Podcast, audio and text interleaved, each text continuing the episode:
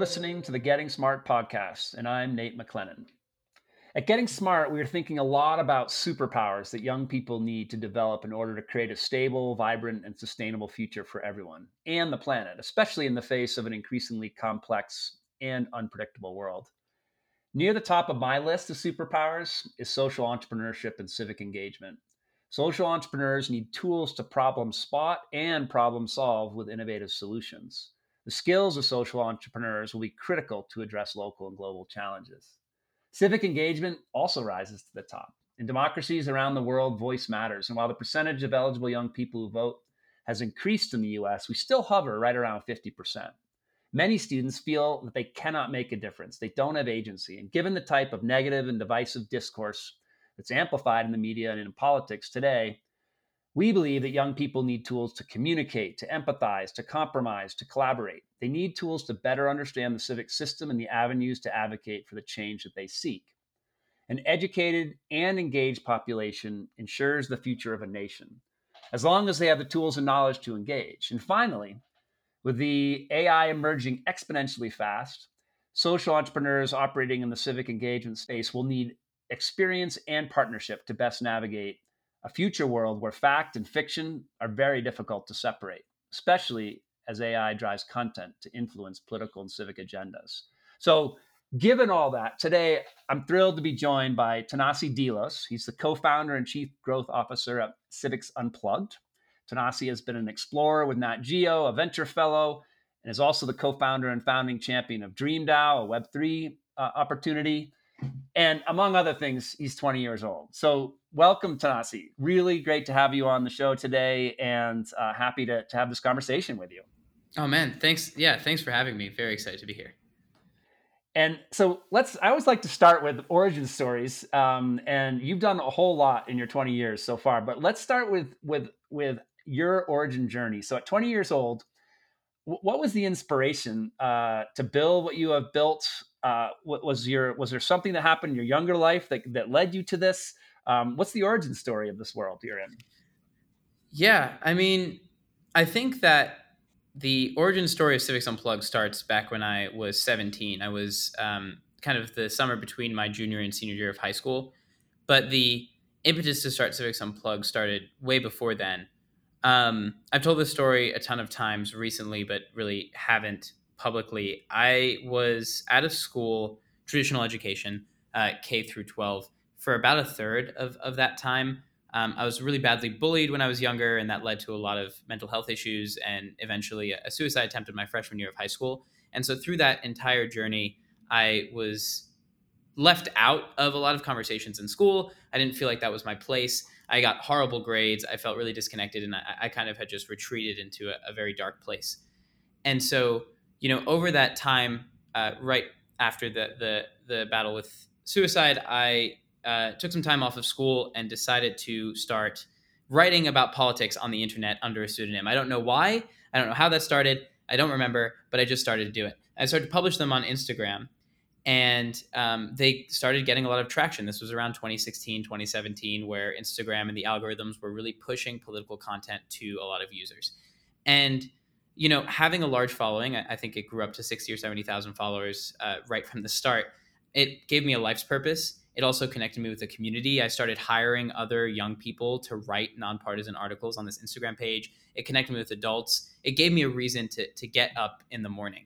I, I credit that to the reason I ended up graduating from high school to the reason I'm, I'm here today and able to speak about the things that we've built at Civics Unplugged. But a lot of that journey to purpose, to finding a, a, reason to get up in the morning was truly just luck for me. I didn't wake up one day and say, I need a purpose. I need something to do. I, I, I honestly don't know what happened. And so Civics Unplugged is a civics organization, and we can get into how we teach that. It is a human development organization. It funds young people, it saves democracy. But if you peel all those layers back, what it is is it's trying to institutionalize the luck that I had that saved my life for thousands of other young people around the country. It's trying to provide young people with a pathway to adult youth partnership, to financial freedom, to uh, a life of purpose, a life of real knowledge, and a life free of anxiety about not being able to do anything about about the future. Wow, that's quite a story, and I'm glad that we're able to have this conversation today, and that that you've emerged uh, from that struggle. Um, so, so then, what was the first launch point? You started this Instagram page, and that morphed into at some point something called Civics Unplugged. And what was the first the, the first program, the first thing that you launched? Yeah, so the Instagram page was separate. I ended up selling that to a large like Instagram conglomerate, Instagram page conglomerate. And through that sale, I met the chair of my board now, Jeffrey Silverman. And he was running a nonprofit uh, based in New York City that was doing some stuff, but he wanted to kind of wind it down and he was looking for what's next with that with that nonprofit. So I kind of went to him after a while and said, "Hey, what if we thought really differently about what it means to be a civics organization? What if we like didn't care about donors, didn't care about the civic or education establishment that's in the United States? What if we completely built a new model and tested it? And the way that we were going to test it was with Instagram. We were going to get young people to build it with us, and we were going to get adults to support those young people in their visions. And he connected me immediately with my, one of my co-founders, Josh Thompson, who was also at the same time pitching him a similar idea. And so we got together and we thought the problem with a lot of youth serving education organizations and nonprofits right now is that they are living in an old world where there is a teacher designing curriculum that is presented to the students and the students are told voting is good.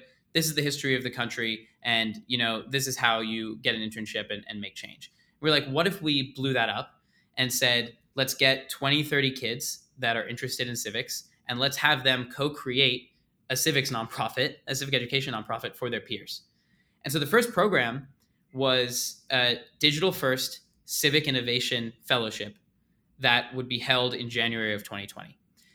Um, and then we had secured a partnership with Georgetown University to bring all those fellows. We had 250 beds at Georgetown to bring all of those fellows to Georgetown for a week long kind of like trip to experience DC, do all the sites, meet all the legislators, like that whole thing. Because we were a digital first civics fellowship and uh, we were talking about technology and giving money to young people and being led by by at the time a 17 year old we were laughed out of almost every every room every education funder on the planet um, if we got the meeting with them. And so we ended up just bootstrapping it. We ended up running instagram ads for 250 bucks and that's how we got our first 250 fellows. The minute we launched our fellowship covid hit um, and then after this i'll stop talking but covid hit and because we had designed this space to be 100% online and it was designed by young people. It was a place where kids wanted to spend their time during the pandemic. It wasn't a place where kids were being forced or being kind of like square peg round hole. Let's find a digital band aid so we can keep running our program even though we can't be in person. It was built to be digital. Because of that, we ended up securing 250 founding team members who built Civics Unplugged with us. So that first fellowship cohort became the vision for what Civics Unplugged is today. Got it. Got it. So so that's an amazing story. So you you were building the and you built it on a, another a platform essentially, or were using an existing online platform. We built our own like school. We don't use it anymore because it was it was a bad idea, quite frankly. But we did build our own school platform where you had like your physical virtual space. It was it was fun. And then and then these 250 you've got 250 young people who are interested in civics and they come together and are they are they bringing their own challenges or problems that they've spotted? And is that how you walk them through? Is that the the the, the fellowship process? Yeah so the fellowship is kind of based on on four pillars. Uh, so history um, systems thinking personal development and emerging technology. And we think those four pillars are what brings together this idea of civic innovation and the fellowship each week young people uh, come together to learn from an adult and a young person who are the facilitators of that lesson. And they examine a different sector uh, where civic innovation can be used to make a difference, right? So everything from housing and urban development to what do our digital rights look like with AI. And so we, we pace those four pillars across all these different issues. And so the curriculum itself was designed by my third co founder, Nick Dellis, who used to be a history teacher, and those 250 kids. That's the core like foundational principles of the fellowship were designed by by him and those young people. How we change the programming every year is we listen to our alumni, now over 3,500 of them. We ask them what are the pressing issues for Gen Z or young generations this year, and we design our curriculum to look at those issues with the Civics Unplugged lens, if that's what you want to call it. Ah, gotcha, gotcha. So, so every year you might have a similar structure, but the topics may change, morph, et cetera, based on what you're hearing from the universe of young people. And, Yeah. and, For and example, oh, yeah. go ahead. No, my question was, go ahead, please. Yeah, we'll edit this part, but go ahead. Yeah. Yeah, sure.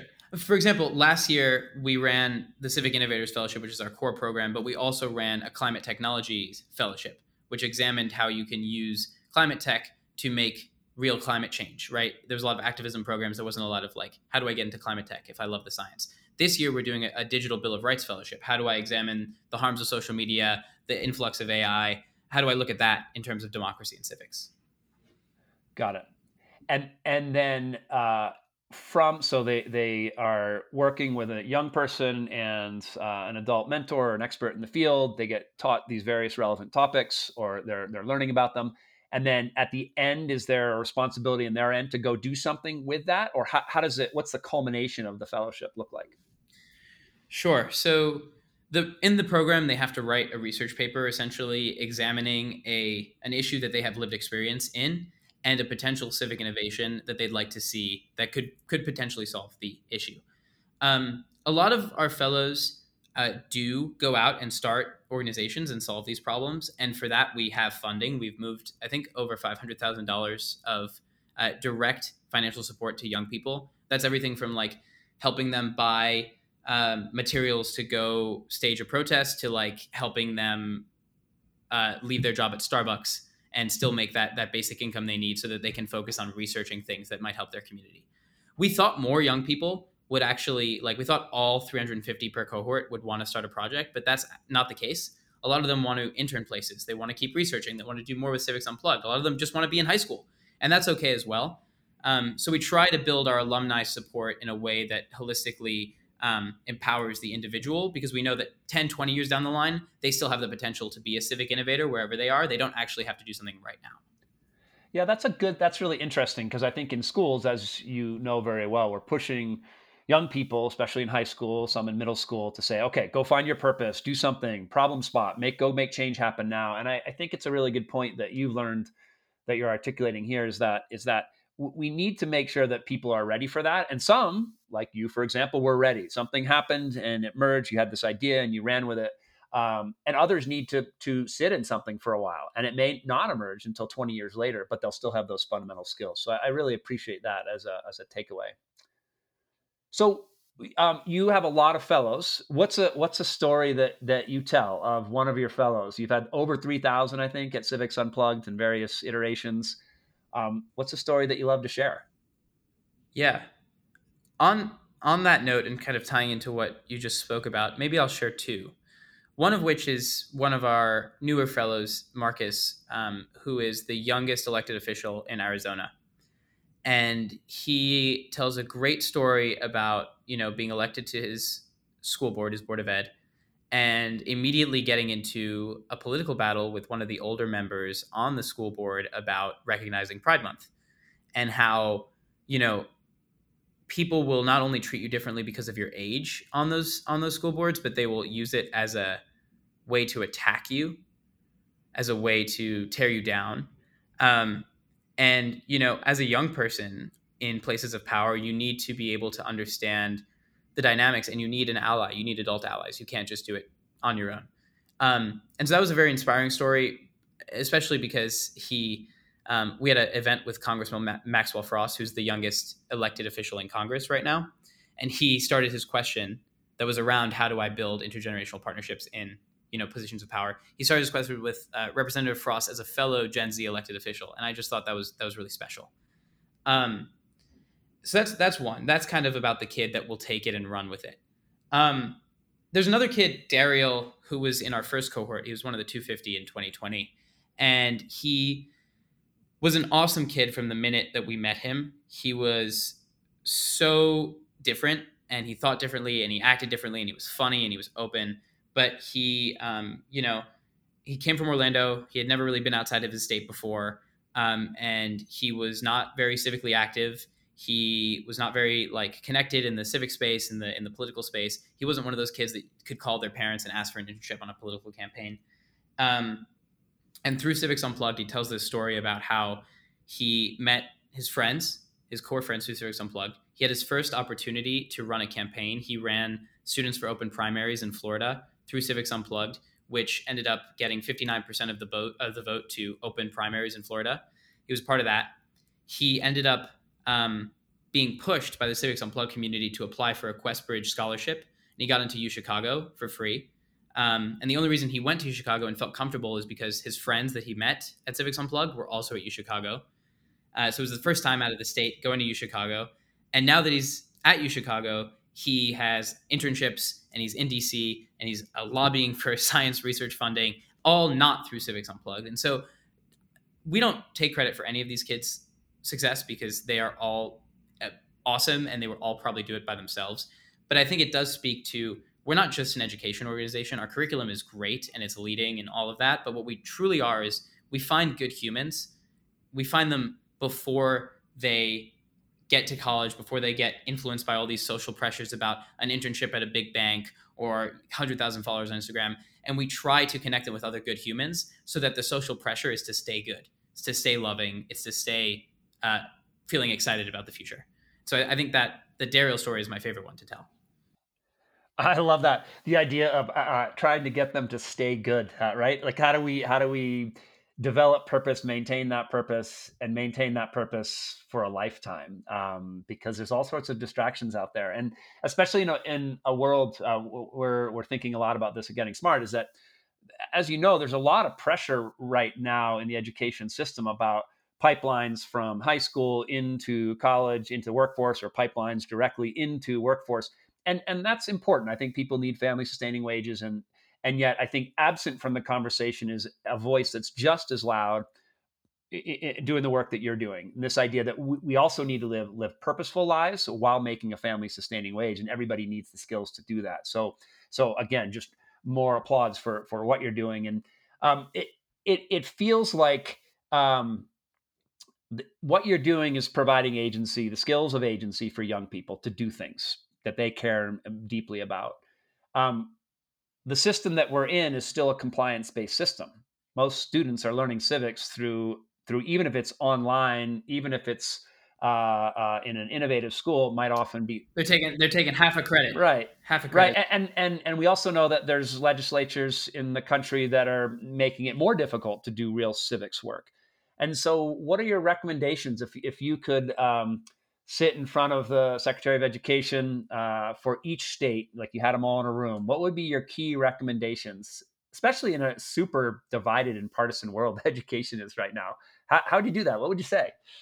If I if I had the power to convene every Secretary of State in a room, I would not be giving them the uh, the ideas. I would probably be trying to convene uh, thousands of kids to give them the ideas.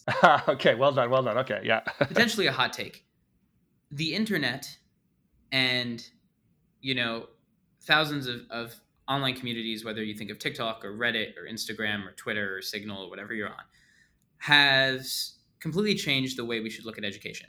The average iq the average um, worldview of a young person at 15 or 14 is so much more advanced than it was 10 20 years ago young people at 13 and 14 are thinking like 18 or 19 year olds you know and and because of that they have access to all this new information. They have access to um, all these new people all these new all these new types of content. And so what i'm trying to say is they probably already know how democracy at its base functions. You know what i mean? They're more active than ever. They're more plugged in than ever. And so partly i would say is why is civics class so boring and teaching things that kids already probably know um, obviously, there are kids that are completely underserved that do not understand how democracy works, and we need to fix that.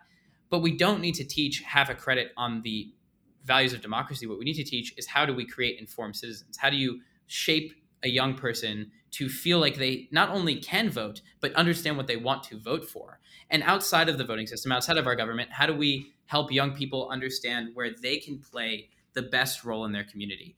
I think a lot of the kids that we interact with at Civics Unplugged or I interact with in general who are just starting high school blow me away with how engaged um, and informed they are. And what they want out of their school classes is not more about the founding fathers, even though that's important. It's more about how do I examine my community and the issues in it, and how do I actually get involved right now. Civics class is saying, here's how you get involved later when you turn 18. Civics class should be building the pipeline of, of young voters, and it's, it's not right now. Um, so would it be expanding civics funding? Uh, maybe that'd be great, but it'd also be rethinking what civics class means and why we are teaching it to young people. Right. And and and if we want a thriving democracy 50, 50 years from now, 100 years from now, what are the what are what are the gener what's the generational work given the context which is what you are doing when you're going out and asking young people every year like what's going on? What's the most relevant piece and how do you apply it to a to to a robust civic life? So uh yeah, it makes total sense. So where where do you see this? You've been you've been at this for a couple years. Um, you've made some big impact so far where where's growth and impact for? I mean, impact I'm hearing about, but do you want to grow it or do you want to what, what are you thinking about for the future for Civics Unplugged? It's a good question. I don't know. I think that Civics Unplugged, um, we're a very lean team. We are trying to continuously push ourselves to be different. Um, and not different for different sake, but different to solve a lot of the pain points that a lot of larger national nonprofits in this space have. Um, I think that we have proven out that we're able to, you know, find young people that are extremely um, able to become civic innovators and help them on that path. I think there's this term creaming that I learned very recently that is, you know, just about taking the top percentage and just saying that they're your kids. That's not what we're doing. You know, I think a lot of our young people, 40% of them are first generation college students. Um, a lot of them are coming from rural areas that are completely underserved by national nonprofits and education systems. You know, we're not just finding kids that are on the coasts. And so all that's great.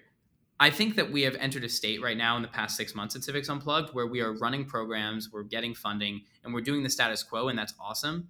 But Civics Unplugged wasn't built to just do the status quo. It was built to continuously push what civics education and youth and uh, youth adult co-creation in education could look like. And so, what I want to do is get back into the lab and launch something completely new. What does a residency program for high school civic innovators look like? What does um, having a traveling like Olympic style committee where different students from different cities have to like uh, pitch to get a Civics Unplugged Academy for two weeks in their city, where a bunch of fellows from all over the country come in and learn about civics and interact with the community, and the students from that community interact with them. Like, how do we build a movement um, an educational movement that is so much more special than hi my name's Thanasi. i run an organization that runs fellowship programs for high school students that's great but eventually someone will cannibalize that eventually that won't be as effective for young people anymore and so we want to continue getting better and hopefully people can copy our mistakes and our successes and implement those in different areas as well yeah, I think about the sort of the hyper localness that you just described, right? So it's one thing to convene a bunch of people online, but if you can bring them to play, and, and you had them in DC in that first iteration, and but how how do you? Th- I love I like the idea of physical academies, which you're in one place where you're bringing people together and you're looking at local resources and local people and local need, and, and teaching how to be a civic innovator at the same time. So so that we're doing. We just we just got back from our academy in DC. We did a week in DC where we took 75 fellows, we split them up into groups and took them into the Department of Education, Transportation, um, Treasury, and State. And they actually spoke with deputy directors, learned about the issues, and pitched technology based solutions to, you know, like issues that. So one of the kids, uh, one of the groups pitched um, a way to completely revolutionize the way IRS does pre filing using new technologies and AI. Uh, another group went in and talked to the person that led uh, the Biden administration's pullout from Afghanistan, and they learned about how the Biden administration and that specific person talked about that stuff. And so it was a lot of learn by doing. We're also doing one in Austin, Texas, uh, where we're going to go and examine the specific shifts um, in. You know, there's a lot of gentrification happening. The housing prices are rising. The uh, demographics of that city are shifting, and so we're taking kids only from the southern region of the United States to Austin to examine what's happening in that city, and hopefully gain some some knowledge so that you know it's eventually going to happen in other cities in the south as well so that they can be prepared for when their cities and their communities start to change like this and how they support the communities they grew up in. So we're, we're, we're experimenting with that and we'll, we'll see how it goes by the end of the year. We used to I, I, ran a school for a long time and, and one of the premises of our school was understanding place and so we would go into communities on week-long trips regional and i live in wyoming and regionally in this area and we would go into communities and look at the economy and the culture and the ecology of the place and from that and, and do they do interviews and observations and from that determine what what they what what uh, challenges they might want to tackle. And very similar you're doing it on a much larger scale but it uh, it makes my heart beat faster to know that, that people are taking this idea that idea and thinking about it in a bigger way which is great. You had it you had it from the start. That's that's exactly how young people love to learn. It's exactly how they should learn. And i actually think you know if i could choose more schools doing what you're doing and more organizations doing what civics unplugged is doing i'd probably choose more schools because i, I think constant connection with those kids and constant connection with that community is so so important and that's just something that no nonprofit can do because we're not in schools with kids from eight to four eight to three whatever it is Right, right. Probably a combination of both, right? So you need you need young people to be involved in something bigger than themselves and their school. I think there's something really powerful there, and their school needs to have a mantra and a mission that says this place is important, and we're going to figure out how to help you find agency in your own place. So I think both those things are important. Okay, let's tackle the hardest question of the interview. Is that you you are you have launched this uh, idea in a very very divided time where where politics has entered school and education. Um, how do you play in that space? Are you really working hard to stay non-advocacy and and and allowing each individual student to chase their own whatever they're, they're interested in chasing, or how do you play in this very partisan world that education, especially school boards and districts, have found themselves in? Yeah, I'll give you the easy answer and then the more theoretical out there answer the answer that we have is that we are developing young leaders and we're trying to get them to think about innovation in a nonpartisan way and innovation in a, in a kind of like just outside of the partisan system. And you can see that in issues like social media legislation, where I think there is a huge consensus, no matter what party you are, that there needs to be reform. And we're supporting a lot of young leaders who are interested in that. When you get to the education stuff, um, there is a huge party divide on whether or not young people should be on school boards, on whether or not certain curriculum should be taught. And legally, we can't get involved in those conversations, but what we can do is support young people in pursuing organizations that tackle those issues in the way that they think they should be tackled. And so we're committing um, to moving even more money year over year, close to two hundred fifty to three hundred thousand dollars to support young people in these hyper local communities um, to to tackle those issues. Um, but again, we're we're a leadership development and pipeline building organization we're not doing any direct advocacy. Second, second point is that I think that we are at the end of a culture wave in the United States or globally. I think all movies are starting to sound the same. All companies that are coming out are, are starting to look the same. A lot of interventions in education and policy and government are starting to look the same. And so I think there is the signal to noise ratio is extremely low. There's a ton, a ton of noise, not very much signal, extremely high, I should say. Um, there's space for young people and adults to work together to co-create entirely new narratives and entirely new ways of thinking about education thinking about policy that's just not happening right now and so maybe you all can hold me to this but if civics unplugged isn't saying very new things saying things that probably um, no one would have said uh, last culture cycle new ideas helping young people and potentially even members of congress co-create ideas together and putting them out there um, and taking that risk, I think we we failed because I think there's a lot of space to think differently about all those issues, um, and people are, are ready to hear it. Um, it's just about coming up with those ideas, and I think that's where we're trying to figure out. Of like, there's there's 3,500 young people in our community. Each one of them has really interesting ideas about how things should work. How do we condense them? How do we lift them up? That's the big struggle right now. Yeah, I I really agree with that. I think that we are. Um, we're at the height of a, a binary yes no type diatribe and I, I, think that humans are more nuanced than that and i think young people and um, older adults have a lot of ideas that can sit on a massive spectrum um, and yeah media amplifies a binary system of either you're for or against whatever the thing is. And so getting past that i think is going to be really important and um, i'm hopeful that your leaders that you're helping develop will start to push those agendas is that we can do this in a lot of different ways. Um, we just need to come up with those ways and listen to each other, et cetera. So, uh, yeah, I, I, I, completely think you're right. And one of the things that really impressed me about, um, I was listening to Congressman Frost speak uh, with the fellows, and he kept bringing back this point about holding both truths or holding both things true. and that's just something that you don't hear people talk about very often because, like you said, there's such a huge binary, and it's something that we're trying to really impress upon the young people we teach, not only through direct curriculum, but also through like consistently talking out problems we have as a leadership team um, and issues that we're having as leadership team in front of the, those young people, even if they're blowing up. Like running Civics Unplugged in itself is a lesson for all these young people to learn and to, to be able to participate in and, and learn by doing. And so, um, yeah, I, I, think if we could teach 3,500 people to be able to hold two things true and find the, the balance between two really conflicting ideas, I think we've really done something new. Um, I wish schools could could do that as well, and and some innovative curriculums are trying to do that.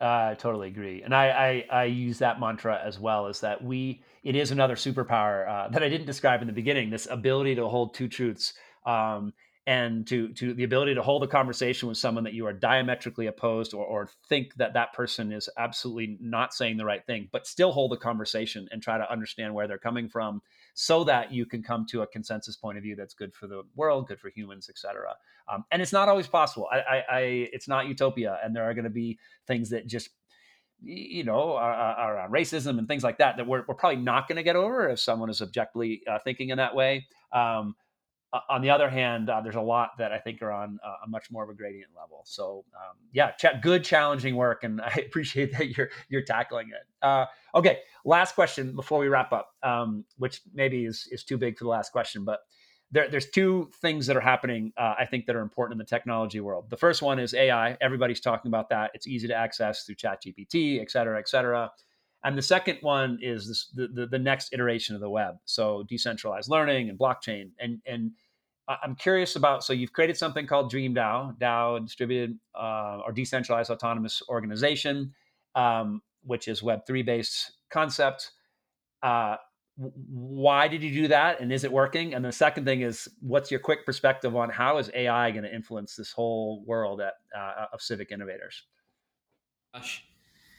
The Dream DAO, I'll start with the Dream DAO. The Dream DAO was an experiment that the young people in our 2021 cohort brought to us that was voted down by the rest of the fellows three times before we actually launched it. So the fellows have to democratically vote on launching new things as Civics Unplugged, new programs, new posts, whatever. So it was voted down um, for a lot of different concerns, right? All the concerns that you have with crypto. But once the young people that were advocating for DreamDAO disconnected cryptocurrency from Web3 and started talking about how Web3 was an ability to bring democracy online to bring ownership online, to fight misinformation, to validate um, impact and policy. It started to catch on with a lot of the young people. And, and I think the reason is because young people, Gen Z and below, grew up online and they grew up in these very decentralized, self organized, self run communities already, right? Just because they weren't on blockchain doesn't mean they weren't decentralized communities on the internet. Doesn't mean they, they don't already think in leadership structures that are not CEO, vice president, a manager, whatever, they think in very horizontal structures. Youth movements are very rarely led by a CEO. They're they're very horizontal. And so the ideas of blockchain, the ideas of decentralized technology come very easy to these young people. So all we did was give them the ability to co-create. Some of us on the team were experimenting with blockchain technology, and so we co-created with them the Dream DAO. We launched the first philanthropically led, youth-led DAO in the space uh, before Kimball Musk launched his, even though they say they're the first. Um, it's okay. Doesn't doesn't really bother us, uh, as you can tell. But we raised three hundred thousand dollars through the sale of NFTs to support young people who were using decentralized technology to improve democracy all over the country. Um, and what that did was it gave a lot of funding to young coders who were hacking to save democracy, but it also gave our fellows the ability to experiment in building their own government. And so they learned very quickly that setting up 10 subcommittees uh, didn't work because bureaucracy doesn't always solve every issue. Uh, they also learned that a free for all was a horrible idea, and they got to experiment with democracy in in real time. They got to build their own organization, and so two years later, it's still running. We're about to launch our fifth season. We're about to completely revamp how we give grants to young people online.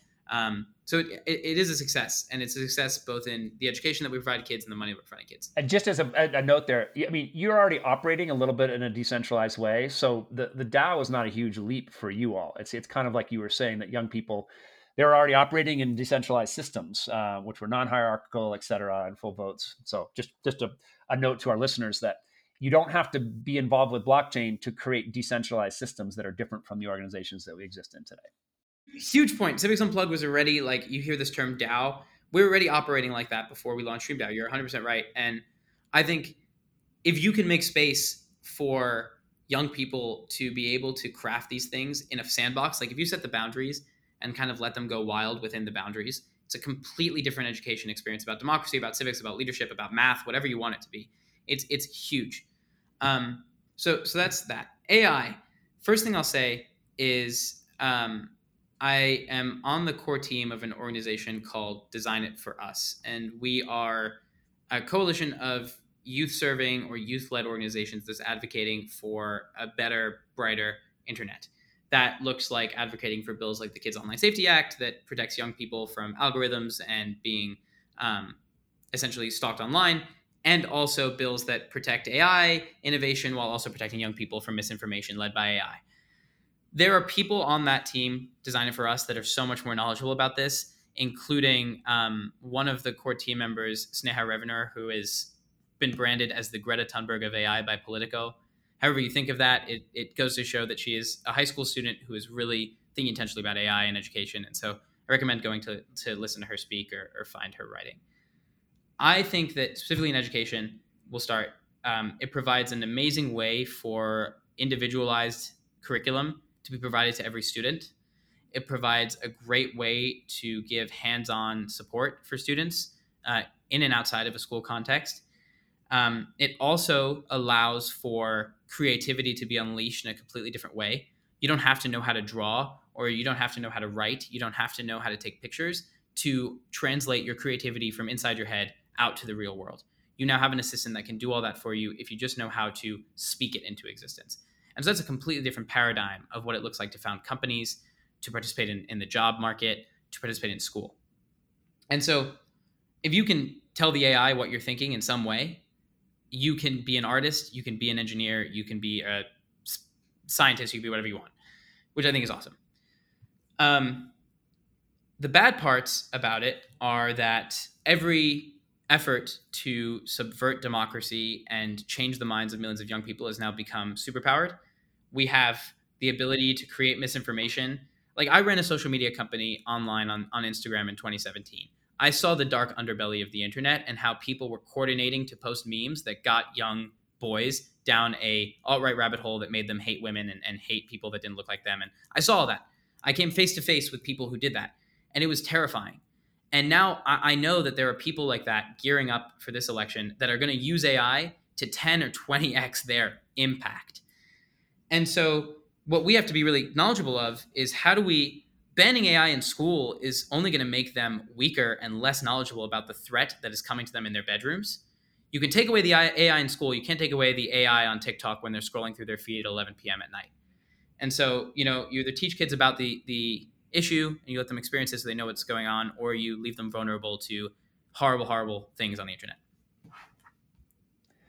Yeah, uh, I agree 100%. Uh, huge power to personalized learning, huge danger. And it goes back to the superpower is, is young people need to be able to understand. Uh, they need to be able to, to, understand how to engage. They need to understand how to discern uh, truth from fiction. And that's going to get harder and harder. So um, I appreciate both those answers. Thanasi, we this has been an awesome conversation. I think you and I could go on for a long time, or or you could talk and I could listen because there's a lot I'm learning. Um, I'd love to I'd love to wrap this up uh, with two things. So one is um, uh, what's the takeaway message for our listeners? So what's the elevator pitch, Twitter version, or whatever whatever platform you want to want to call it?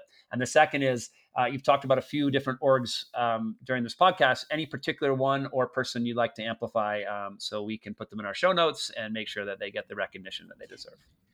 For sure. Um, I think Civics Unplugged is super awesome, and it wasn't built by me or the four members of our team. It was built by 3,500 young people from all 50 states and 74 countries. And so, if we can do it in three years, imagine the benefit of co creating alongside young people, not giving them the reins and telling them to do it or saying that you have to hand over all power to young people. It's about building intergenerational spaces for co creation. And that's, that's the real magic sauce. So, do it if you, if you want. Um, that's, that's the takeaway. And in terms of amplification, definitely all the young people on the Design It For Us team, they are thinking really intentionally about how technology and culture and education impacts young people. Um, and I think they're thought leaders as well as young activists. Um, they're, they should be appreciated for their individual stories and experiences, but also their ideas and their academic work. So that's one. And then all of the grantees of an organization called the Vela Education Fund. I don't know if you've ever run into them. Um, yeah, they are one of the most innovative found, uh, philanthropies, foundations, whatever you want to call them, funding a lot of really experimental education approaches. Um, and I think they're super cool, and the team is great, and all the grantees are doing amazing work. So if you want to be inspired to think differently, scrolling through their grantee list is a, is a great thing to do on a weekend. Yeah, we appreciate Vela as well, and we'll put design it for us in the show notes so people can check it out. Uh, here's my i just have a few takeaways. So one is this idea that journey to purpose doesn't always have to be uh, planned. It sometimes just happens uh, and it sometimes happens right away and it sometimes happens 20 years in the future but we need to give young people the tools and skills to, to make sure they're ready for it when it happens uh, and you all are doing this.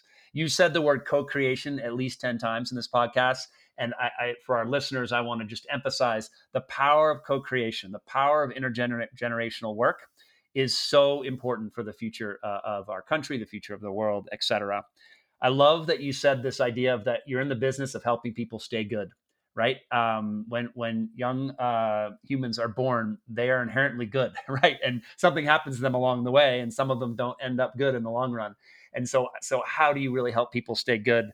Um, and then the the fourth takeaway for me is this idea of practicing local. How do we help young people see their own communities as places where they can make a difference? So, Thanasi Dilos, what, what an awesome conversation. Uh, really appreciate all the work you're doing, that your fellows are doing, that you're doing together, and all the ideas you're bringing to the world.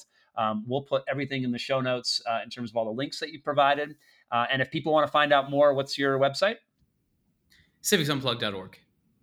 Super easy, civicsunplugged.org. Well, thanks so much. Uh, really enjoy the work you're doing and appreciate the hard work uh, that you and your team are putting into making the world a better place. Thanks so much for having me again. Thanks for tuning in to the Getting Smart podcast today. We want this podcast to be actionable, insightful, and a great way to learn about what's next in learning. In order to stay on the cutting edge, we need people in the field to tell us what they're hearing, what they're wanting, and what they're needing to learn more about. Got a topic or a guest in mind? Send your recommendations to me, Mason at gettingsmart.com. And if you like what you're hearing, don't forget to leave a review in Apple Podcasts or subscribe wherever you listen. Feel free to share the podcast on social media using the hashtag GSPodcasts. Thanks so much.